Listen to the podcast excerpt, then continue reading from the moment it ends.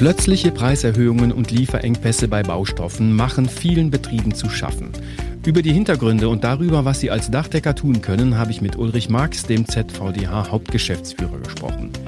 Wir sprechen über die Corona-Umfrage, mit der der ZVDH die Folgen der Krise für das Dachdeckerhandwerk ermitteln möchte. Beim Nachhaltigkeitswettbewerb des deutschen Handwerks können Sie etwas für die Umwelt tun, gleichzeitig Geld verdienen und auch noch interessante Preise gewinnen. Wie das alles zusammenhängt, das hören Sie in dieser Folge. Und zum Schluss geht es um Drohnen, einem beliebten Arbeitsgerät für Dachdecker. Was man mit den Fliegern anfangen kann und was es dabei zu beachten gibt, erfahren Sie in diesem Podcast. Und damit herzlich willkommen zu ZVDH Aktuell, dem Infopodcast für Dachdecker. Ich bin Wolfgang Schmitz und schön, dass Sie auch dabei sind. Und eine kleine Bitte gleich zu Anfang. Wenn Ihnen dieser Podcast gefällt, dann sagen Sie es Ihren Kolleginnen und Kollegen gerne weiter. Seit einigen Wochen sind Dachdecker beunruhigt. Unerwartete, nicht angekündigte Erhöhungen bei den Baustoffpreisen und Lieferengpässe bei Dämmstoffen machen den Betrieben zu schaffen. Frage an Ulrich Marx, Hauptgeschäftsführer des ZVDH.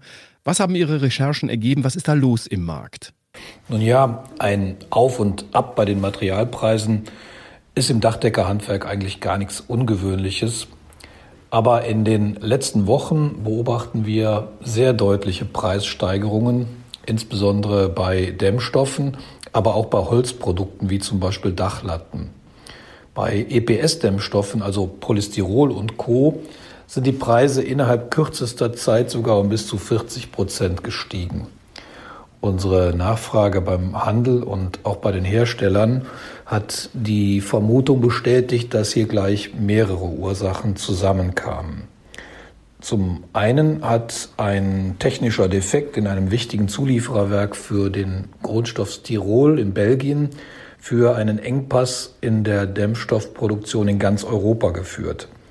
Zum anderen gab es im Februar im Süden der USA einen ziemlich extremen Wintereinbruch, der an der Golfküste zu einem deutlichen Produktionsrückgang der Chemieindustrie dort führte. Und dann kam zu allem Überfluss dazu, dass China als weltgrößter Containerlieferant einen Großteil seiner Transportlogistik im eigenen Land benötigte. Ergebnis, die Ersatzbeschaffung aus anderen Ländern war ebenfalls erschwert. Das gilt übrigens auch für die Holzproduktion. Wenn man so will, also eine unglückliche Verkettung von Umständen oder wie es in der Wirtschaftssprache heißt, höhere Gewalt. Hier zeigt sich halt ein Stück weit auch die negative Seite der Globalisierung. Was empfehlen Sie jetzt den Betrieben? Wie sollen sie sich verhalten? Was können sie tun? Normalerweise informiert der Dachfachhandel seine Kunden, also die Dachdeckerbetriebe, regelmäßig über die Preisentwicklung, wie so eine Art Frühwarnsystem. Aber Sie können sich vorstellen, bei solchen Verkettungen funktioniert das nicht. Wer keine Preisgleitklauseln in seinen Aufträgen hat, der wird wohl oder übel bei seinen Kunden um Verständnis für die Weitergabe werben müssen. Einen Anspruch darauf hat er aber ohne solche Klausel nicht. Und bei öffentlichen Aufträgen sind Materialgleitklauseln in der Regel nicht zugelassen. Andererseits haben sich die Lieferanten für solche Fälle von Force majeure, also höhere Gewalt, meistens abgesichert. Wie sieht es denn mit der Befristung von Angeboten aus? Das machen ja viele. Würde das helfen? Auch die im Dachdeckerhandwerk gängige und auch sinnvolle Befristung von Angeboten und die Absicherung für diesen Zeitraum beim Handel funktionieren bei solch kurzfristigen Preiserhöhungen nicht. Wenn die Erhöhung auch noch mit einer Lieferverzögerung verbunden ist, dann kann der Dachdecker zumindest bei VOB-Verträgen eine Behinderungsanzeige machen. Das führt zwar nicht zu einer Weitergabe der erhöhten Preise, verschafft ihm aber erstmal Luft und er kommt nicht in vertraglichen Verzug mit der Fertigstellung. Also, zusammengefasst, wir empfehlen in jedem Fall, Preisgleitklauseln in die Aufträge einzubauen und auch frühzeitig zu bestellen. Das hilft übrigens auch dem Handel bei der Koordinierung der Beschaffung. Zu dem ganzen Komplex haben wir für die Mitgliedsbetriebe ein Infoblatt mit allen Handlungsoptionen und auch mit Mustern für Preisgleitklauseln zusammengestellt. Vielen Dank, Ulrich Marx, Hauptgeschäftsführer des ZVDH. Servicefrage zum Schluss. Wo gibt es das Infoblatt? Wie immer im Mitgliederbereich unter dachdecker.de oder auf Abruf auch bei seinem Landesinnungsverband. Corona und die Folgen im Dachdeckerhandwerk. Vor knapp einem Jahr hat der ZVDH seine Mitgliedsbetriebe zu den ersten Auswirkungen der Pandemie befragt. 1300 Betriebe haben daran teilgenommen und das glücklicherweise positive Fazit war, dass die Dachdecker jedenfalls in der Anfangszeit ohne größere Ausfälle und Verluste weiterarbeiten konnten.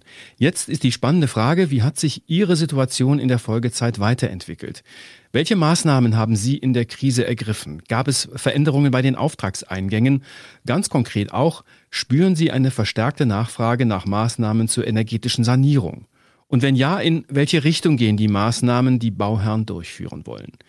Ihre Antworten liefern wichtige Erkenntnisse für alle und insbesondere helfen sie Innungen, Landesverbänden und dem ZVDH, damit diese ihnen noch besser helfen können. Daher an dieser Stelle die herzliche Bitte, sich an der Umfrage zu beteiligen. Die Umfrage läuft noch bis zum 23. März und den Link zur Umfrage finden Sie im internen Bereich auf dachdecker.de unter der Corona-Kachel. Überflüssiges Material muss nicht vergammeln, ungenutzte Maschinen müssen nicht achtlos in der Ecke stehen.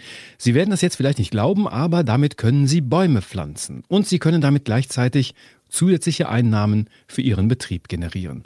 Möglich macht das der Nachhaltigkeitswettbewerb des deutschen Handwerks, der in diesem Jahr zum zweiten Mal stattfindet. Was müssen Sie dafür tun? Ganz einfach, Sie durchstöbern Ihre ungenutzten Materialien und Maschinen und stellen sie auf der Plattform materialrest24.de zum Verkauf. Für jede Anzeige, die geschaltet wird, wird anschließend ein Baum gepflanzt. Und nicht nur das. Und darüber spreche ich jetzt mit Simon Schlögel. Er ist selbst Dachdeckermeister und Gründer der Plattform Materialrest24. Herr Schlögel, wie sind Sie eigentlich auf die Idee gekommen, die Plattform zu gründen? Ich hatte einen Flachdachbelag auf einer Terrasse abgedichtet ähm, und da kam ein begehbarer Belag drauf. Also das Ganze war aus Flüssigkunststoff und dann hatten wir da so einen Einstreubelag drauf zu streuen und davon hat mir eben von diesen Streuchips eine kleine Menge in einer ganz speziellen Farbe gefehlt. Dann mussten wir einen großen Eimer kaufen. Dann war die große Menge, also dieser große Eimer war eben übrig. Ich musste nur eine Hand rausnehmen und dann habe ich mich eben gefragt, warum gibt es eigentlich keine Datenbank speziell für Handwerker, für Profi-Handwerker, wo ich jetzt dieses Material einspeichern kann? Weil irgendwo ist ein anderer Handwerker, der vielleicht auch nur so eine kleine Menge benötigt, der kann ja dann eben auf meinen übrig gebliebenen neuwertigen Eimer Einstreusplit zurückgreifen. Und so ist die Idee entstanden. Aktuell läuft bereits der zweite Nachhaltigkeitswettbewerb. Was war die Idee, diesen Wettbewerb ins Leben zu rufen? Ja, da war einfach der Gedanke, wie können wir die Betriebe ein bisschen motivieren, Material einzustellen, ungenutzte Materialien eben über unsere App zu speichern. Und da hatten wir vergangenes Jahr bereits den ersten Nachhaltigkeitswettbewerb. Den hatten wir damals mit Makita Deutschland ähm, ausgerichtet. Die haben eben die Preise gestiftet. Und im Endeffekt geht es jetzt beim zweiten Nachhaltigkeitswettbewerb wieder darum, so viel Materialien wie möglich einzuspeichern. Für jede Anzeige wird ein Baum gepflanzt. Die aktivsten Betriebe kommen auf eine Tabelle. Und unsere Partner und Sponsoren ähm, stellen eben hochwertige Preise zur Verfügung. Das könnte man sich bei uns auf der Website einfach mal anschauen. Ähm, da gibt es einen Link zum Nachhaltigkeitswettbewerb. Und was dieses Jahr eben zusätzlich noch ähm, stattfindet, ist, dass die Barmaker AG 20.000 Euro für die aktivsten Handwerksverbände auslobt. Also sprich für die Handwerksverbände, deren Mitgliederbetriebe am meisten speichern, gibt es eben für den Hauptpreis 10.000 Euro für eben Nachwuchsförderung oder eben diverse Berufsförderung. Vielen Dank, Simon Schlögel. Die Teilnahme ist noch möglich bis zum 30. April dieses Jahres. Jetzt geht es um ein Thema im Grenzbereich zwischen Beruf und Freizeit, dem Drohnenfliegen. Drohnen sind nicht nur eine schöne Freizeitbeschäftigung, sie sind auch ein inzwischen gern genutztes Arbeitsmittel für Dachdecker. Aber einfach so losfliegen geht nicht, da gibt es einiges zu beachten. Michael Scharf ist Dachdeckermeister und Dozent am Bundesbildungszentrum in Mayen. Er ist sowohl privat als auch beruflich passionierter Multikopterpilot und Experte auch auf diesem Gebiet. Herr Schaaf, wofür können Drohnen von Dachdeckern eingesetzt werden? Grundsätzlich ergeben sich vielfältige Einsatzmöglichkeiten für Drohnen im Wirkungsbereich des Dachdeckers. Da wäre als erstes die Inspektion zu nennen, bei der der Handwerker ohne eine Leiter anzustellen das Dach in Augenschein nehmen kann und aus sicherer Entfernung beurteilen kann und gleichzeitig nachhaltig diese Aufnahmen ablegen kann, um beispielsweise später einen Vergleich zu ziehen. Hat sich das Dach oder auch die Außenwandbekleidung verschlechtert? Die nächste Möglichkeit wäre das Aufmaß, entweder über einen Dienstleister oder anhand von selbst erstellten Referenzpunkten anzufertigen. Dann haben wir natürlich noch die Möglichkeit, den Baufortschritt zu dokumentieren, im Sinne einer Vorher-Nachher-Aufnahme beispielsweise oder auch die fortlaufenden Prozesse zu erfassen. Und natürlich die letzte Möglichkeit, Erstellung von Werbematerial, seien es Filme, seien es Fotoaufnahmen, die dann medienwirksam beispielsweise in den sozialen Netzwerken eingesetzt werden können. Für diese Flugeinsätze braucht man etwas mehr als die Mini-Drohne aus dem Spielzeugladen. Was sollte eine Drohne können, damit sie für den beruflichen Einsatz taugt? Das hängt natürlich ganz von der geplanten Nutzung der Drohne ab. Grundsätzlich benötigt man eine gute Kameratechnik inklusive Aufhängung, eine ordentliche Akkulaufzeit, damit die Flugdauer entsprechend lange ist, eine gute Fernsteuerung, Funkfernsteuerung inklusive eines ordentlichen Displays, auf dem man alle relevanten Flugdaten erkennen kann. Dann ist natürlich noch interessant der Funktionsumfang der entsprechenden Software inklusive solcher Funktionen eventuell Point of Interest, das heißt also Kreisen um einen Mittelpunkt, dass die Drohne das automatisch kann, gegebenenfalls ein Auslösetimer, der alle so und so viele Sekunden ein Bild aufnimmt, automatisiert und eine ganz wichtige Sicherheitsfunktion ist die sogenannte Return to Home Funktion, bei der der Kopter bei einem Funkabbruch automatisch auf eine bestimmte Höhe steigt und dann wieder an den Startpunkt zurückkehrt. Jetzt wissen wir, was die Drohne können sollte. Widmen wir uns mal der Frage, was der Drohnenpilot beherrschen muss. Zunächst ist es ja so, dass bis zum 01.01.2022 noch der alte Kenntnisnachweis nach der Luftverkehrsordnung gültig ist. Danach kommt es darauf an, wo die Drohne fliegen soll. Da Dachdecker üblicherweise über Dächer fliegen müssen und wollen, fällt unser Blick auf die Unterkategorie A2 der Drohnenverordnung. Da gibt es zwei verschiedene Möglichkeiten. Bis zum 31.12.2022 vorhandene nicht klassifizierte Drohnen, also nach EU-Klassifizierung, da gibt es die Klassen C0 bis C4, bis 2 Kilo dürfen in der Unterkategorie A2 mit einem EU-Fernpilotenzeugnis geflogen werden, was bei einem Schulungsdienstleister erlangt werden kann. EU-klassifizierte Drohnen bis 4 Kilo dürfen später in der Unterkategorie A2 geflogen werden mit einem EU-Fernpilotenzeugnis, das ebenfalls wieder bei einem Schulungsdienstleister erworben werden kann. Man muss sich das so vorstellen, man erwirbt zuerst den EU-Kompetenznachweis und darauf wird das Fernpilotenzeugnis aufgesattelt. Das heißt, es sind zwei Prüfungen nacheinander erforderlich. Wichtig ist dabei, die vorhandenen Drohnen dürfen weiterverwendet werden, allerdings nur bis zum 01.01.2023 in der Unterkategorie A2, das heißt über Wohngebieten oder über Industrieanlagen. Ab dem 01.01.2023 oder streng genommen ab dem 2.01. muss mit den vorhandenen Drohnen, die nicht EU-klassifiziert sind, ein Mindestabstand zu Erholungsindustrie, Gewerbe und Wohngebieten von mindestens 150 Meter eingehalten werden und das hat als Konsequenz, dass der Dachdecker diese Drohnen, die nicht EU-klassifiziert sind, nicht mehr einsetzen darf in seinem üblich, üblichen Wirkungsbereich. Es gibt noch keine EU-klassifizierten Drohnen, das wird in Zukunft kommen. Eine nachträgliche Klassifizierung einer Drohne ist nicht vorgesehen. Okay, also da sind wir mal gespannt, wie die Entwicklung an der Stelle weitergeht. Jetzt gehen wir mal davon aus, dass Drohne und Pilot startklar sind. Benötige ich jetzt noch eine Fluggenehmigung?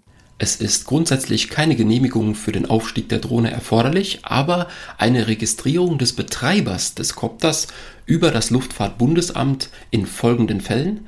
Die Drohne wiegt über 250 Gramm oder unter 250 Gramm und eine Kamera ist darunter verbaut. In diesem Fall bekommt man eine elektronische Registriernummer EID zugeteilt. Die bringt man physisch an dem Gerät an, an einem geschützten Bereich, beispielsweise im Batteriefach.